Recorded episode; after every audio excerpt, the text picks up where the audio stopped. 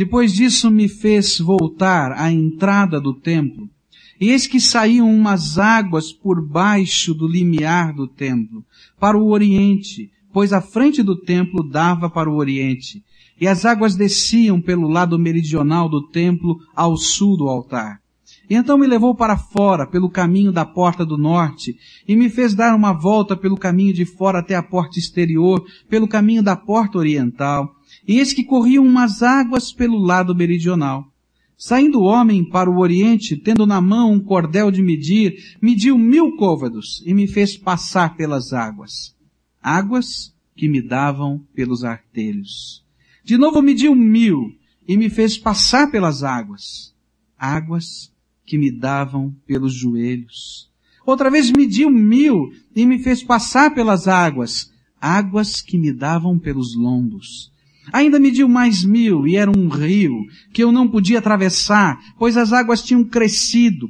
Águas para nelas nadar. Um rio pelo qual não se podia passar a val. E me perguntou, viste filho do homem? E então me levou e me fez voltar à margem do rio. E tendo eu voltado, eis que à margem do rio havia árvores em grande número, de uma e de outra banda. E então me disse, estas águas saem para a região oriental e descem pela Arabá e entrarão no Mar Morto e ao entrarem nas águas salgadas, estas se tornarão saudáveis. E por onde quer que entrar o rio, viverá todo ser vivente que vive em chames e haverá muitíssimo peixe, porque lá chegarão estas águas, para que as águas do mar se tornem doces e viverá tudo por onde quer que entrar este rio. Os pescadores estarão junto dele, desde Engede até Inglaim, e haverá lugar para estender as redes. O seu peixe será segundo a sua espécie, como o peixe do mar grande, em multidão excessiva. Mas os seus charcos e os seus pântanos não sararão e serão deixados para sal. E junto do rio à sua margem, de uma e de outra banda, nascerá toda sorte de árvore que dá fruto para se comer. Não murchará a sua folha, nem faltará o seu fruto, e nos seus meses produzirá novos frutos, porque as suas águas saem do santuário. O seu fruto servirá de alimento, e a sua folha de remédio. Esta visão não começa nesse capítulo. Na verdade, ela começa no capítulo 40. E nos versículos de 1 a 4, a gente vai perceber Ezequiel sendo arrebatado pelo Espírito Santo até a cidade de Jerusalém para ver aquilo que Deus fará. Era uma visão de alguma coisa que aconteceria. Ele estava entre aqueles que foram arrancados da sua terra e colocados no desterro, que tinham sido deportados da sua terra. E havia um movimento dentro do coração do povo, quando a gente vai voltar para a nossa terra, para o nosso país, quando Deus vai fazer cessar essa vergonha que estamos vivendo. E no capítulo 40 do livro de Ezequiel, o Senhor enche com o Espírito Santo o profeta. E o profeta é arrebatado em espírito e é colocado na cidade de Jerusalém. E ele começa a enxergar aquilo que Deus fará. Deus lhe mostra um projeto o projeto de construir um novo templo, porque aquele templo da cidade de Jerusalém havia sido destruído, queimado, quando os exércitos babilônicos entraram e invadiram aquela terra. No capítulo 43, no versículo 7, acontece a coisa mais extraordinária dessa visão. O Espírito do Senhor volta para o seu lugar e declara o seguinte, este é o lugar do meu trono e o lugar das plantas dos meus pés, onde habitarei no meio dos filhos de Israel para sempre. Eu digo que estas palavras são as mais importantes do livro, porque quando esse livro começa a ser escrito, ele começa com uma visão muito triste. A visão de que o Espírito de Deus se retira da cidade de Jerusalém e do templo. E é justamente porque o Espírito de Deus não estava mais naquele lugar que tudo aquilo aconteceu. Aquela cidade foi destruída, o templo foi queimado e assim por diante. Mas no capítulo 43, versículo 7, eu posso imaginar a alegria de Ezequiel, quando ele vê o Senhor voltando. Aquela mesma visão que ele viu do Senhor saindo, agora ele vê o Senhor voltando para Jerusalém, para o seu templo, e ainda escuta estas palavras, este é o lugar do meu trono, e o lugar da planta dos meus pés, onde habitarei no meio dos filhos de Israel para sempre. Agora chegamos ao capítulo 47. E o Senhor começa a revelar que a sua presença no seu templo, no meio do seu povo, produz uma inundação do Espírito de Deus sobre a terra. Um rio de águas vivas que saem do templo, mas que saem para abençoar a terra. Gostaria de ajudar você a compreender essa visão, a receber do Senhor essa visão, e que você pudesse entender os efeitos da inundação do Espírito Santo que o Senhor vai derramar no meio da sua igreja. Quais são os efeitos? O primeiro deles é que esta é uma inundação que nunca e que não pode ser contida apenas em um templo. O primeiro efeito desta inundação do Espírito de Deus prometido na visão de Ezequiel é que ela não poderia ser confinada dentro dos limites do tempo. E é uma visão muito interessante. Ele diz que a água, essa água que provoca a inundação, ela vinha do templo, mas saía por baixo das suas portas. E à medida que ficava mais distante do templo, mais profunda mais caudalosa, mais imponente era a inundação. A cada 500 metros o anjo do Senhor mandava o profeta atravessar as águas. E à medida que ele atravessava, ele percebia que a torrência das águas era muito maior. E a ideia que se dá é que à medida que se afastava do templo, a inundação se tornava um rio profundo que só poderia ser atravessado a nado. Eu acho que esta é a primeira grande lição que Deus quer nos dar nesta visão dele para a nossa vida. É que a inundação do poder do Espírito Santo de Deus começa quando nós estamos reunidos aqui para adorá-lo. Quando nós estamos aqui levantando a nossa voz em louvor, glorificando o nome do Senhor, reconhecendo as suas maravilhas.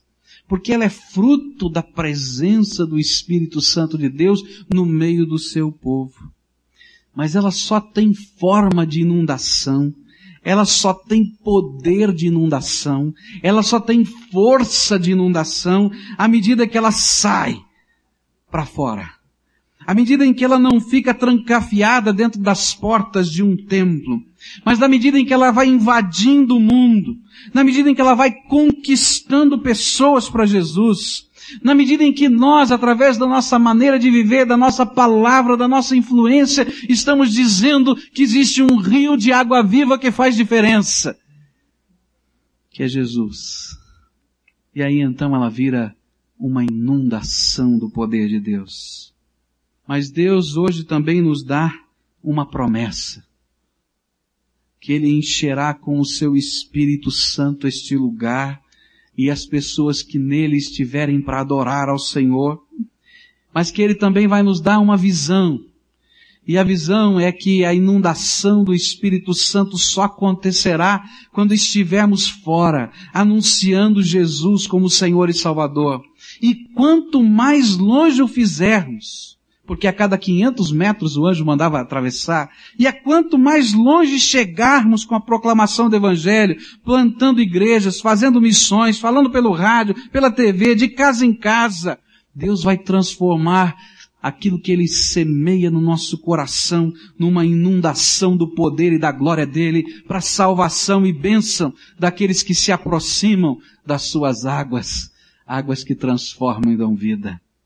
Hoje o Senhor nos convoca a sermos instrumentos da inundação do seu Espírito, que virá para abençoar a nossa terra. Caso contrário, estaremos fadados a nos tornarmos num museu sem vida e não numa inundação do seu poder. Eu quero estar no meio do rio, nem que seja para nadar, porque eu quero que as águas do Espírito Santo de Deus estejam cobrindo a nossa vida e nos impulsionando para onde Ele quer. Segundo efeito que eu descobri nesse texto é que esta inundação do Espírito Santo de Deus que ele está derramando, ele está prometendo que vai derramar, já começou, mas é muito maior do que aquilo que a gente pode imaginar. Ele diz que essa inundação, segundo o projeto de Deus, faz alguma coisa que só Deus pode fazer. Que é dar vida ao que está morto. O que Deus está falando é um negócio incrível. Ele diz assim, olha, esta aguinha que está saindo por baixo da porta do templo, é porque é isso. Primeira medida, 500 metros lá na frente, é água para cobrir os artérios, os dedos do pé. Essa aguinha que está escorrendo pela porta, ela vai descer. Ela vai descer pelo Vale do Arabá. E quando a gente estuda a geografia da Palestina, a gente descobre que esse vale é o lugar onde está o Mar Morto. O mar onde existe a maior densidade de sal na face da terra. Não existe um peixe. Não existe qualquer vida, porque a salinidade daquele mar mata tudo. E a palavra de Deus diz o seguinte, olha, esta água que sai do templo, desce por este vale do Arabá, encontra o mar morto, e este mar morto se torna em mar vivo. Alguma coisa que você nunca viu vai acontecer. Você vai ver milhares de pescadores em volta deste mar a semelhança daquilo que acontece no mar Mediterrâneo. Eles estarão pescando e vai haver prosperidade e vida, porque as águas que procedem do templo de Deus alcançaram aquilo que estava morto. Quem estuda um pouquinho essa região sabe que é uma região desértica. Mas Deus está dizendo, quando as águas passam por esse vale, esse vale que é deserto vai ter vida. E vida abundante. E sabe, a lição que o Senhor está ensinando para a gente aqui é que da presença do Senhor procede vida e vida com qualidade.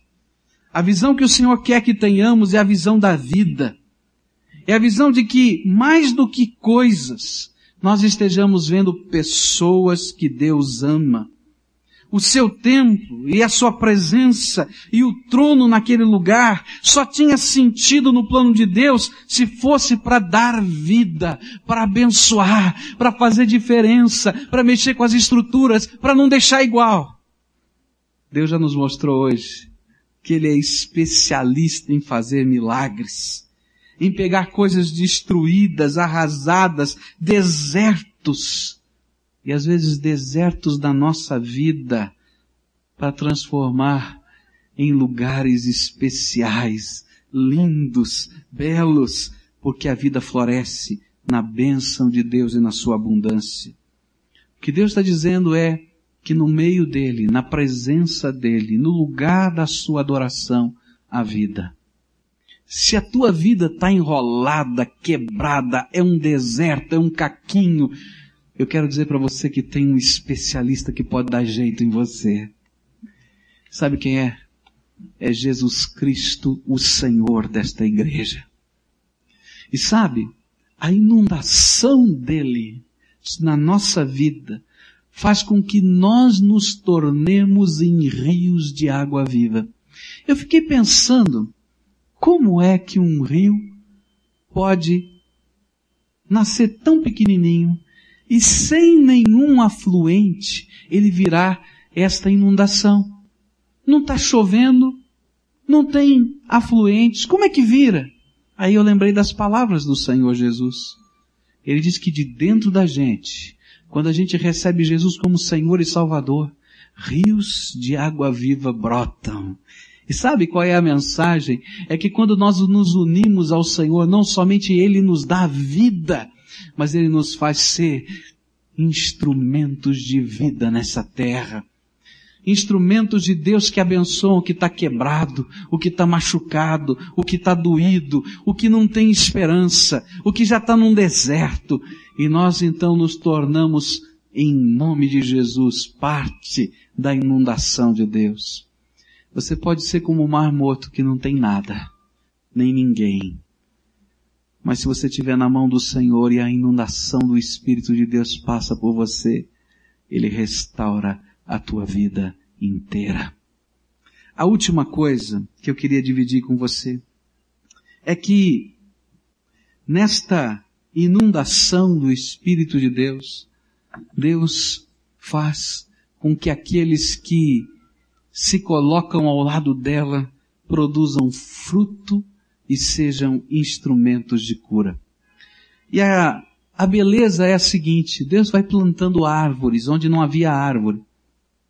E essas árvores estão sendo alimentadas por um rio que é perene, que vem do Espírito de Deus.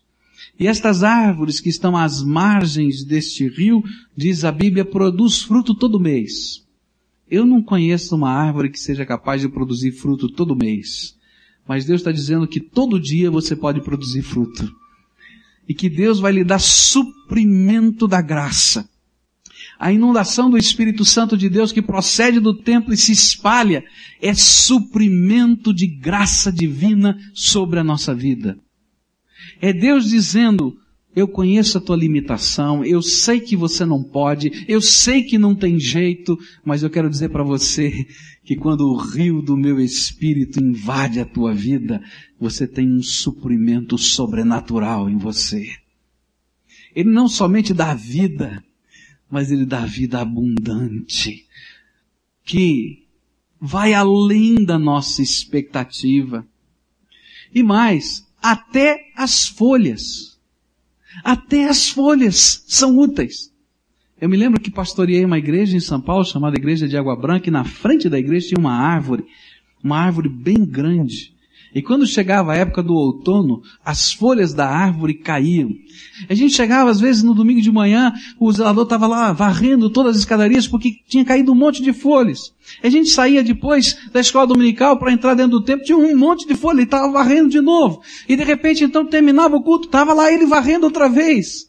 E aquelas folhas só serviam para estorvar. Essa é a ideia que a gente tinha. Mas quando o rio de Deus passa pela nossa vida, até a folha Deus usa para curar e para abençoar.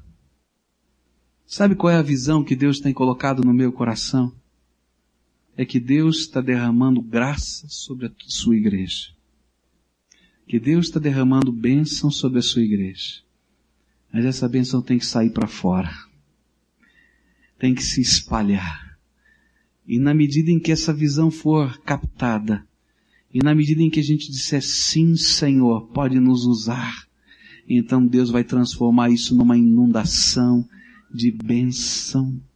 Eu não tenho dúvida que a grande visão de Deus é que nós possamos dizer, Senhor, queremos estar no meio dessa inundação e usa a nossa vida para a tua glória, para que sejamos parte da inundação e afluentes dela porque o Senhor lança da sua inundação sobre a nossa vida e nós a fazemos da mesma maneira sobre outros. A visão de Deus é o poder do seu Espírito Santo sendo derramado sobre nós para chacoalharmos esse mundo com a palavra dele.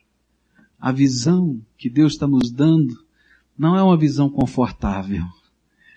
É a visão de um povo que está disposto de um povo que está unido, mas de um povo que tem objetivos maiores do que ele mesmo, porque os seus objetivos procedem do trono de Deus. O que Deus quer é que esse rio de gente que sai do templo esteja tendo a visão de Deus para a glória dele, para que Jesus Cristo volte o mais rápido possível. E aí, não tem holofote mais poderoso do que o brilho de Jesus nessa terra. E nós veremos a sua luz, diz a Bíblia, do Oriente ao Ocidente, quando completarmos a obra, que é muito maior do que essas paredes, que é proclamar Jesus Cristo em todos os cantos, para a glória de Deus Pai. Primeira Igreja Batista de Curitiba, sonhe com a gente. Pode sonhar como eu tenho sonhado a construção desse templo. Pode sonhar. Pode sonhar aquilo que vai acontecer daqui um ano ou dois, três. Mas sonhe aquilo que Deus fará pelo seu poder e pela sua glória em toda a terra através da minha vida e da tua vida. Que eu seja e que você também possamos ser aqueles que vamos estar discipulando outros e outros para que o Senhor Jesus seja conhecido e proclamado. Adoremos ao Senhor dizendo a Ele, queremos, queremos, queremos participar da tua visão. Quando o Senhor derramar esta inundação sobre a terra, onde você quer estar? Responde isso no teu coração. Eu quero estar no meio desse rio, no lugar mais profundo que tiver, brincando naquelas águas do Espírito de Deus. E você? Eu acho que aquilo que Deus quer é que hoje façamos um pacto. E que o pacto seja, Senhor Jesus, que a tua visão seja a minha visão. E que juntos, Senhor, estejamos participando da inundação que o Senhor vai derramar. Essa é a visão que o Senhor tem nos dado e nós vamos persegui-la. Porque quando estamos no centro da visão de Deus, no centro dela, todas as outras coisas são acrescentadas na forma de poder, graça e misericórdia. E quero dizer uma coisa para você, não se surpreenda daquilo que Deus vai fazer. Porque esse Deus é todo poderoso, especialista em milagres. Deus vai usar tua boca para abençoar vidas. Deus vai usar tuas mãos para socorrer. Deus vai usar a tua oração para fazer milagres. Eu não tenho dúvida disso. Porque esse Deus é especialista. E sabe qual vai ser a maior alegria? Quando cada um dos pequeninos vão nascendo em Jesus Cristo. E você vai vendo engrossar o rio de Deus no poder do Espírito Santo.